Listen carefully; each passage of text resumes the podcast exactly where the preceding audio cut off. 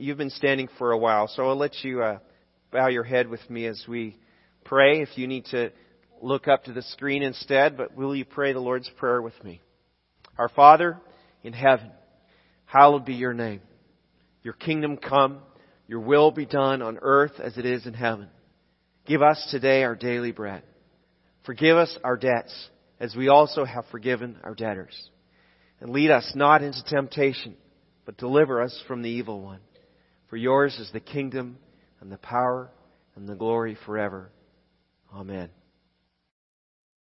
I'm going to read that also from the New Living Translation.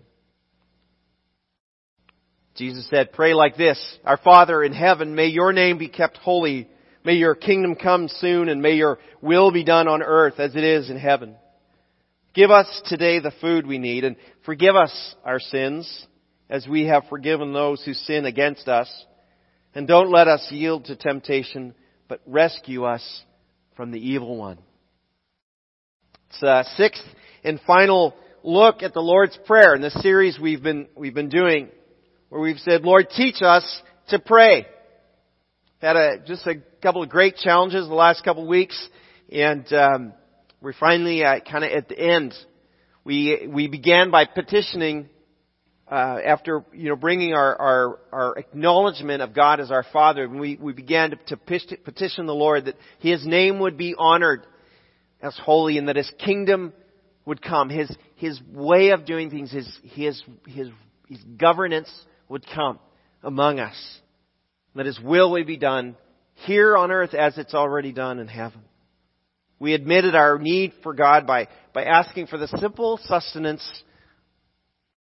of daily bread. I, I, as Pastor Joe White said a couple weeks, a loaf of bread's pretty small. That's all we're asking for, just for the next 24 hours. And then we petitioned the Lord for His forgiveness, even as we forgive others.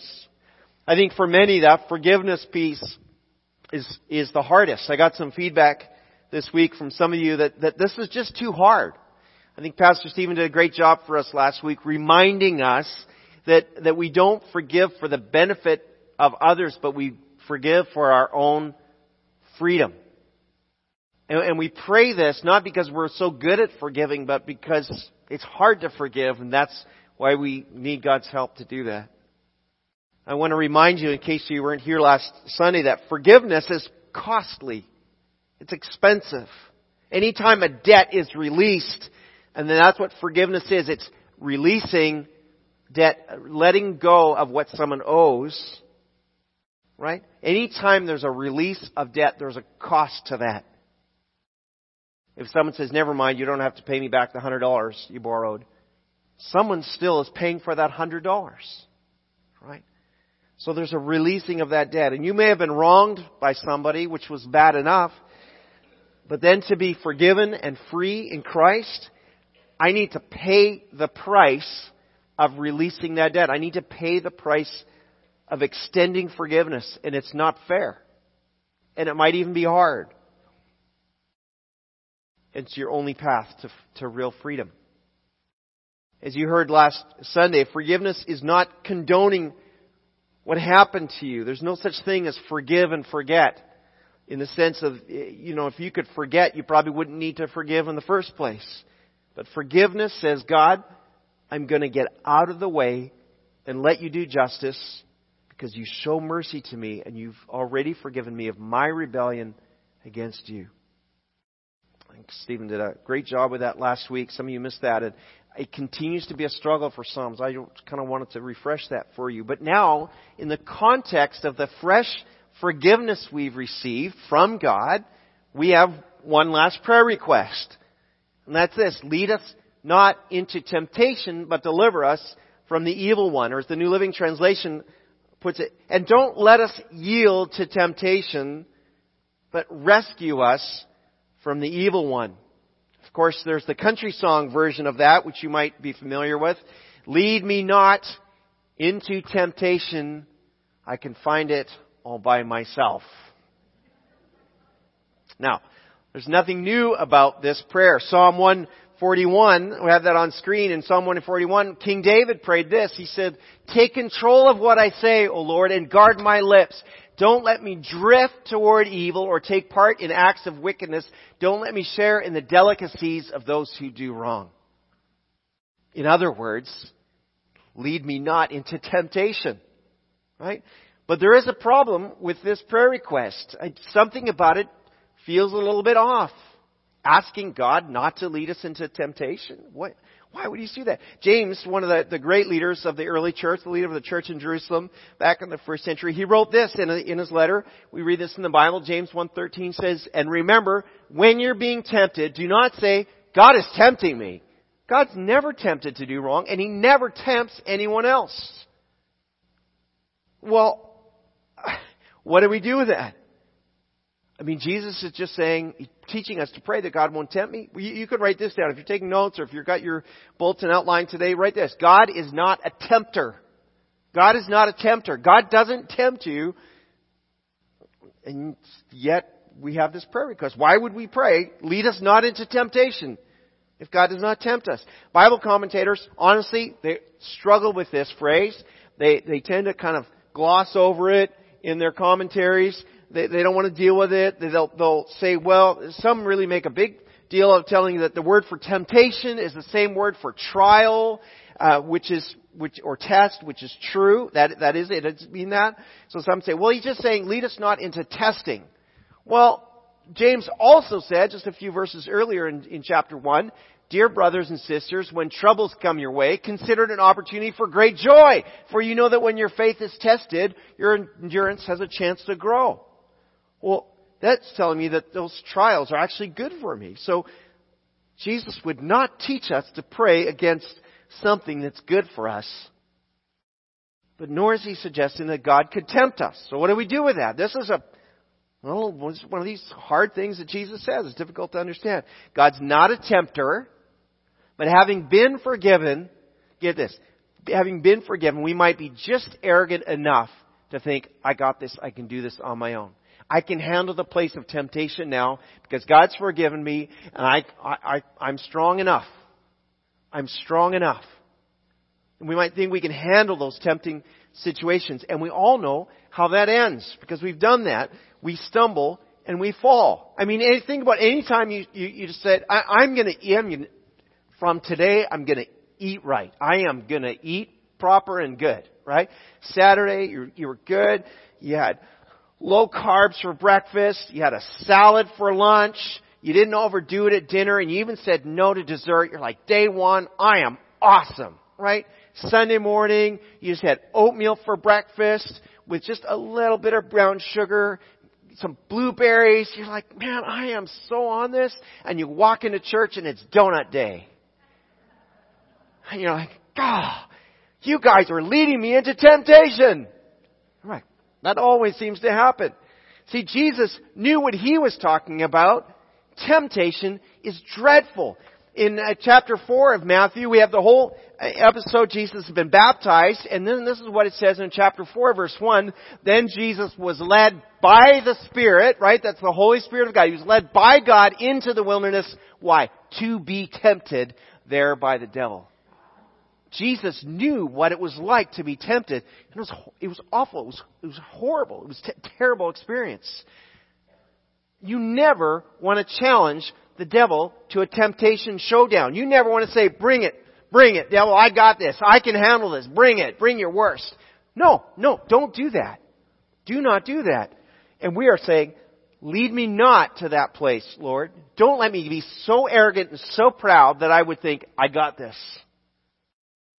I, I think the New Living Translation is excellent here when it says, don't let us yield, give in to temptation. What am I really saying when I pray this prayer request? I'm saying that I do not have the strength on my own to resist a temptation to sin. I am, what am I doing? I'm admitting my weakness before God. God, I am, I am weak. Right? It's that, we just sang that song. Prone to wander, Lord, I feel it. Prone to leave the God I love. Here's my heart, Lord. Take it, seal it. Seal it for your courts above. And if you know the, the story of that song, the, the writer of that hymn has a, it's a sad story. His story at the end of his life, he fell away from the Lord. He turned, he turned away from his faith. That somewhat prophetic, prone to wonder. We have weaknesses. And this prayer, if you're, if you're taking notes, you can write this one down. This prayer request is a humble admission of our weakness. It's a humble admission of our weakness. We, we have got to stop giving God the blame for trials and temptations. And instead, we need to become more dependent on Him to help us in those times. It's true. God, God allows us to experience difficulty, but God is with us in those things. He's not the one causing them. He's not the one causing them.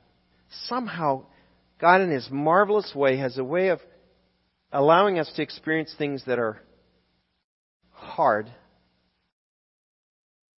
but it's for our benefit. It's a, it's a long standing biblical principle. What the devil means for harm, God uses for good.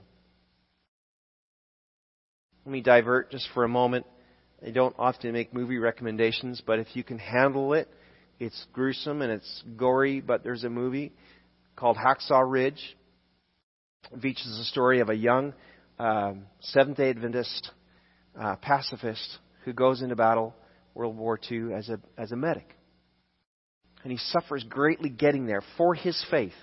He's persecuted for his faith. But in the end, he serves and saves many lives. And all along, you know, you have this story. You, you, people are trying to convince him to do otherwise. He could say, "This is too hard. This is too hard." But he has kind of that sense of call in his life, and so he's obedient, even in the midst of great, great danger. It's easy to say, "God, you're doing this to me," but that's not the truth. You need to reject the popular, there's a really popular saying, right? God never gives you more than you can handle. We've all heard that. We've probably said it. We put it on our Facebook pages. It might even hang on the wall of your kitchen. I don't know. God never gives you more than you can handle. We love that saying, but it's not true. It's garbage. It's bad theology. It's, it's a cliche that's based on a misunderstanding of 1 Corinthians chapter 10, verse 13, which says this. The temptations in your life are no different from what others experience. And you may have memorized it. There is no temptation that has overcome you such as is common to man. Okay? No different from what others experience. And God is faithful. He will not allow the temptation to be more than you can stand. But that doesn't mean that temptation comes from God. God's not giving you that temptation. He's just gonna, He's just gonna hold you to a place where it's not overwhelming. Because when you are tempted, he will show you a way out so that you can endure. I wish that verse said so that when you're tempted, God just takes the temptation away, just makes it easy for you, just makes a smooth path. If you struggle with smoking, suddenly all your, all your desire for cigarettes is gone. If you struggle with pornography, suddenly you're just not interested anymore. If you struggle with overeating, suddenly you just lose all your appetite. I wish it said that. But it doesn't. It says when you are tempted, He will show you a way out so that you may endure. God's not giving you temptations. He knows your weaknesses, and He's the one providing a way of, hey, uh, let me help you out of this. Hey, there's a side door. Hit the crash bar and get out. Who cares if the alarm sounds? Just get out. Right? Lots of things we face are more than we can handle. God will never give you more than you can handle. Stop it. Stop giving God the blame for those things.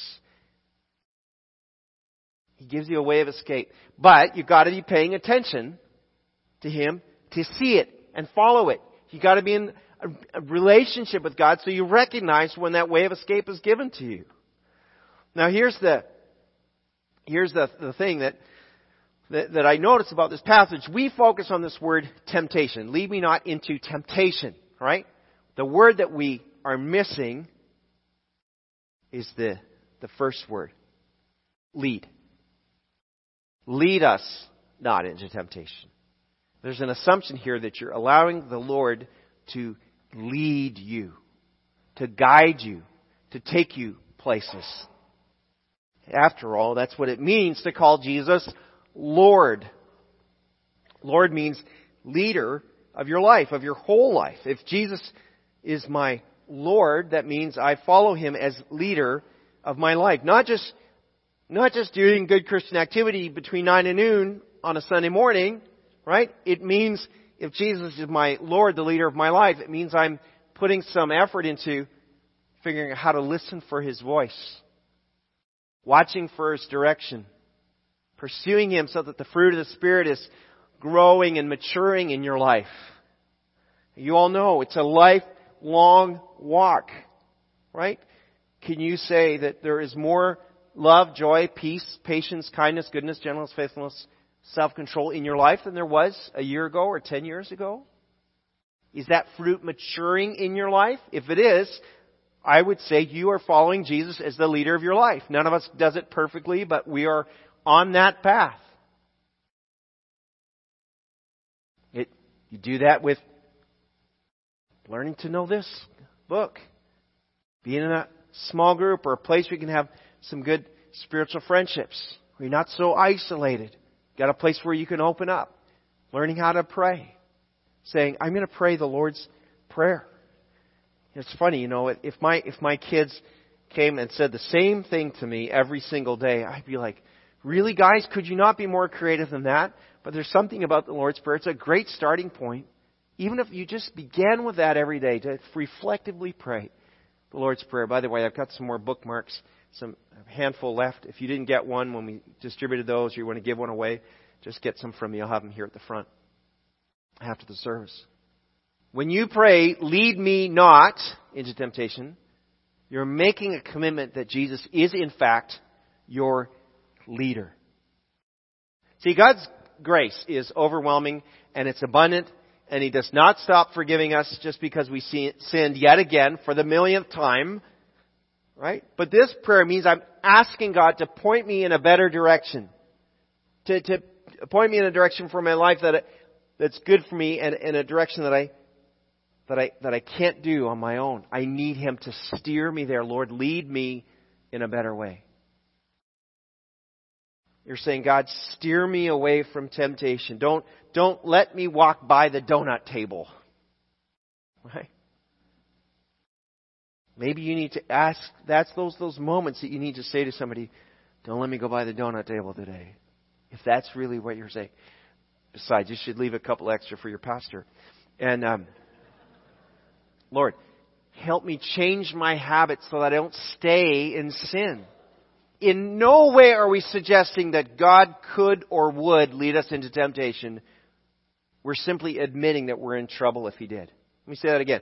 In no way are we suggesting that God could or would lead us into temptation. We're simply admitting that we'd be in trouble if He did. We're not strong enough. We've got to be able to say, God, I, I'm, I have weakness in my life. I'm not strong enough. Now, the second phrase finishes the request. Your old um, King James Version says, Deliver us from evil, but a better translation, most current translations say, Deliver us from the evil one. It has to do with pronouns and masculine uh, in, uh, versions in the Greek. Anyway, never mind. Uh, it doesn't help us really to go into the grammar of it. Deliver us from the evil one. Evil is not an impersonal force, right? Even though we're perpetually surrounded by it. We already made some reference to it today, but terrible things happen. People get attacked on, on trains that happened in Portland yesterday. ISIS soldiers brutalize Christians in horrific ways. Cancer ravages our loved ones for no good reason. All of that is evil. That's the work of evil. But it's not simply an impersonal force. The devil, Satan, called the evil one, is real and he has real power in this world. Jesus said in John chapter 10 verse 10, the thief's purpose is to steal and to kill and destroy. Anything that comes to steal, to kill and destroy in your life, in your world, is a work of the evil one. It's a work of the devil. He's a thief. He's a liar, and, and that's what he comes to do. Ephesians chapter 2 verse 2 says it this way. You used to live in sin, just like the rest of the world, obeying the devil, the commander of the powers of the unseen world. It's a pretty strong, high up position, isn't it? He is the Spirit at work in the hearts of those who refuse to obey God.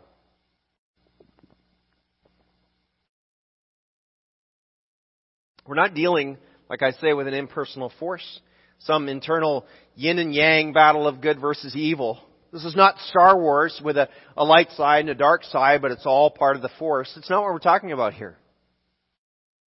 The evil one is real, and he's scheming, and he's deliberate, and he seeks to destroy you. And he seeks to do that so that he can mock God and he can slander your heavenly father's holy name and he can steal God's glory because that's what he's always been about. That's what the evil one is trying to do. Martin Luther wrote, uh, it's a great hymn. Um, uh, a mighty fortress is our God. Martin Luther wrote these words, For still our ancient foe doth seek to work us woe. His craft and power are great. And armed with cruel hate, on earth is not his equal. Did we in our own strength confide, our striving would be losing. We're not the right man on our side, the man of God's own choosing. He goes on to speak of Jesus Christ. We need deliverance because we have a real foe. To say, and deliver us from the evil one, that's a real prayer request. To borrow a common cliche, we could say it this way. You can write this one down too. It's one of your notes. The prayer for deliverance is an admission that the struggle is real. The prayer for deliverance is an admission that the struggle is real.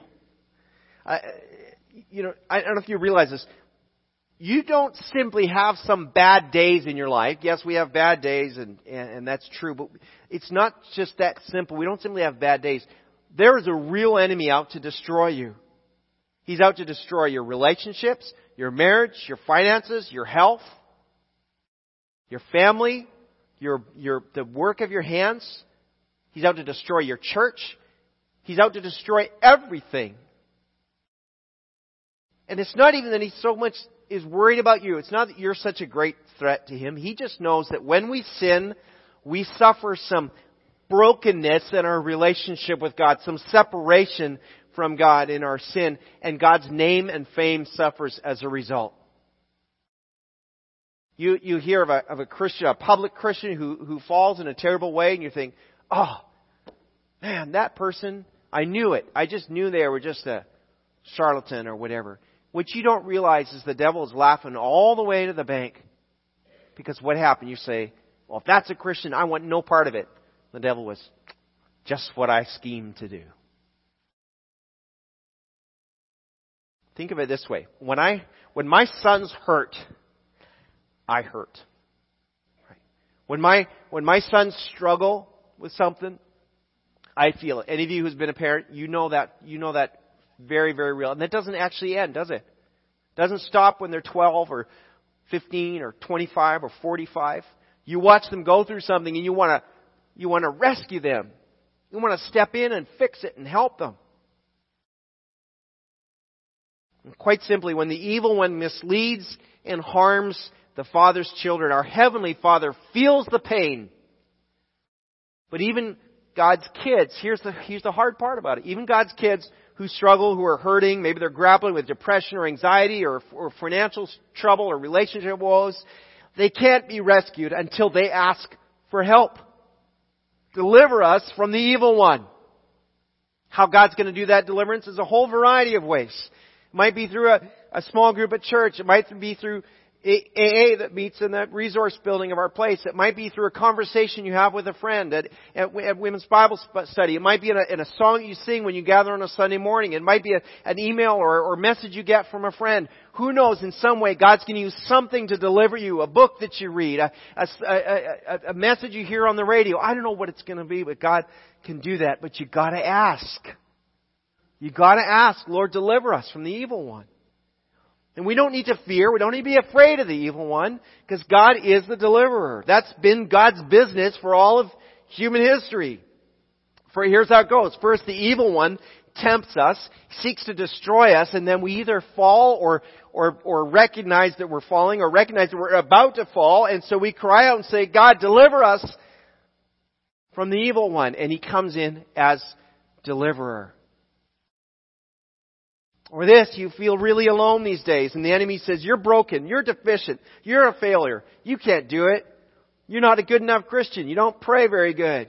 God doesn't hear you anyway. The Bible's not real, and the church doesn't even care about you, and it goes on and on, and he just heaps all this stuff on you.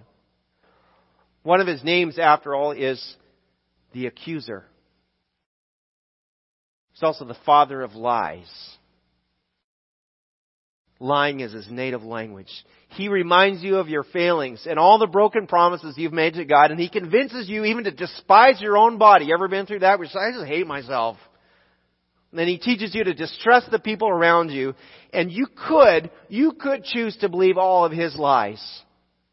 And the devil would love that very much. Or you could stop and you could pray, Father, lead me not into temptation, and failings. Don't let me fall for the lies of the enemy, but deliver me, rescue me from the evil one. God loves to rescue. He's a rescuer. He's a deliverer.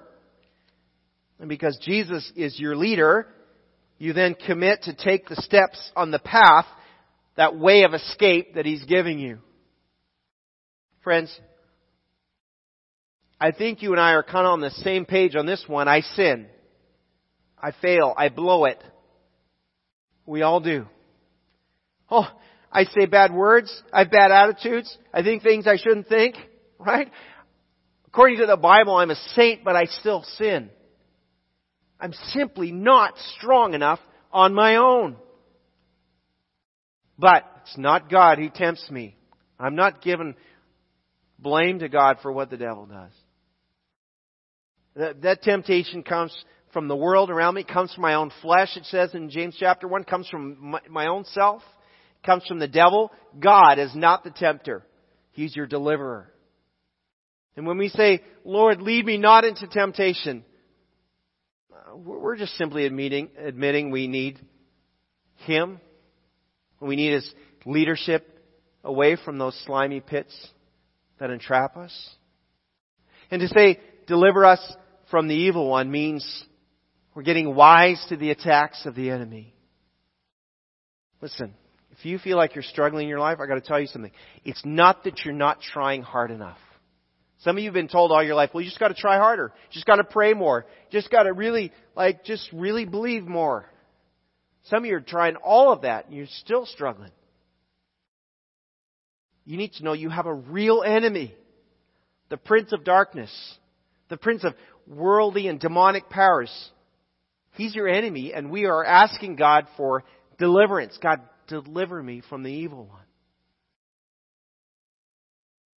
How do you respond to all this? What do you do with this? Well, are you willing to admit you need help? Are you willing to admit you don't you're not strong enough to just just muscle up and live a good Christian life? Friends, that's going to end in failure. It's not in you to do that. You're not strong enough. You've got to be able to say, God, I do not have what it takes without you. I recognize my weaknesses. And so, Lord, lead me not into temptation. You're not accusing him that he will. You're just admitting that if he did, you'd be a mess. Look, we're kind of all a mess as it is, so let's just get that out of the way. Saying, God, don't, don't let me go there, but instead deliver me from the evil one. It's acknowledging I'm weak. It's recognizing there's a real enemy.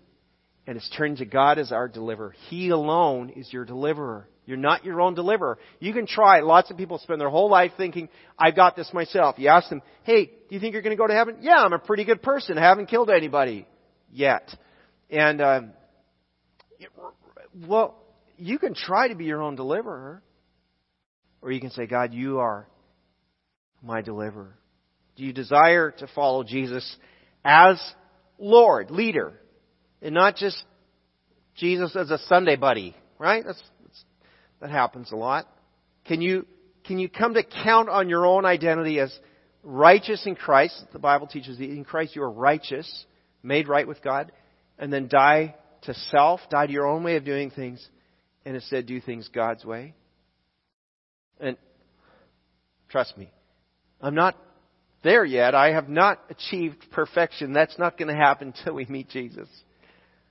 So I'm not wanting to be on any sort of high horse. I'm just saying we're all in this together.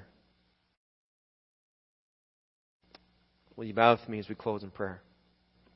God, we, I'm just really grateful that you've given us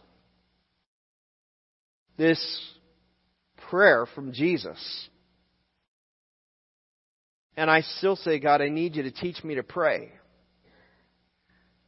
And I thank you for all these things. God, to, to be able to call you Father, that's, that's miraculous enough.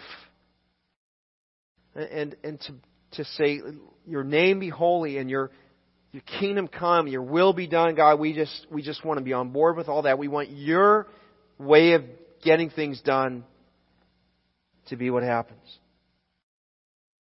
Lord, we recognize that we have daily needs. And we just say, give us our daily bread today. Forgive us, Lord, as even as even we've forgiven those who've sinned against us. And now we say, God, would you lead us not to temptation? Lead us away. Lord, Lord take us, take us a, a wide path around the donut table, whatever that is for us in our life. To, to find that way of escape and to be able to say, Deliver us, God, from the evil one and all his schemes and his attacks. We thank you that you are our deliverer. And God, we, we desire to follow you as Lord, as leader, as commander of our life. We do. We need you, Lord. I thank you for your great love for us. Thank you for your great love for us. Thank you for your grace that is endless for us. Jesus, we thank you. Church, would you stand with me as we pray that prayer together one last time? Pray this. Our Father in heaven, hallowed be your name. Your kingdom come, your will be done on earth as it is in heaven. Give us today our daily bread. Forgive us our debts as we also have forgiven our debtors. And lead us not into temptation, but deliver us from the evil one. For yours is the kingdom and the power and the glory forever. Amen. Amen.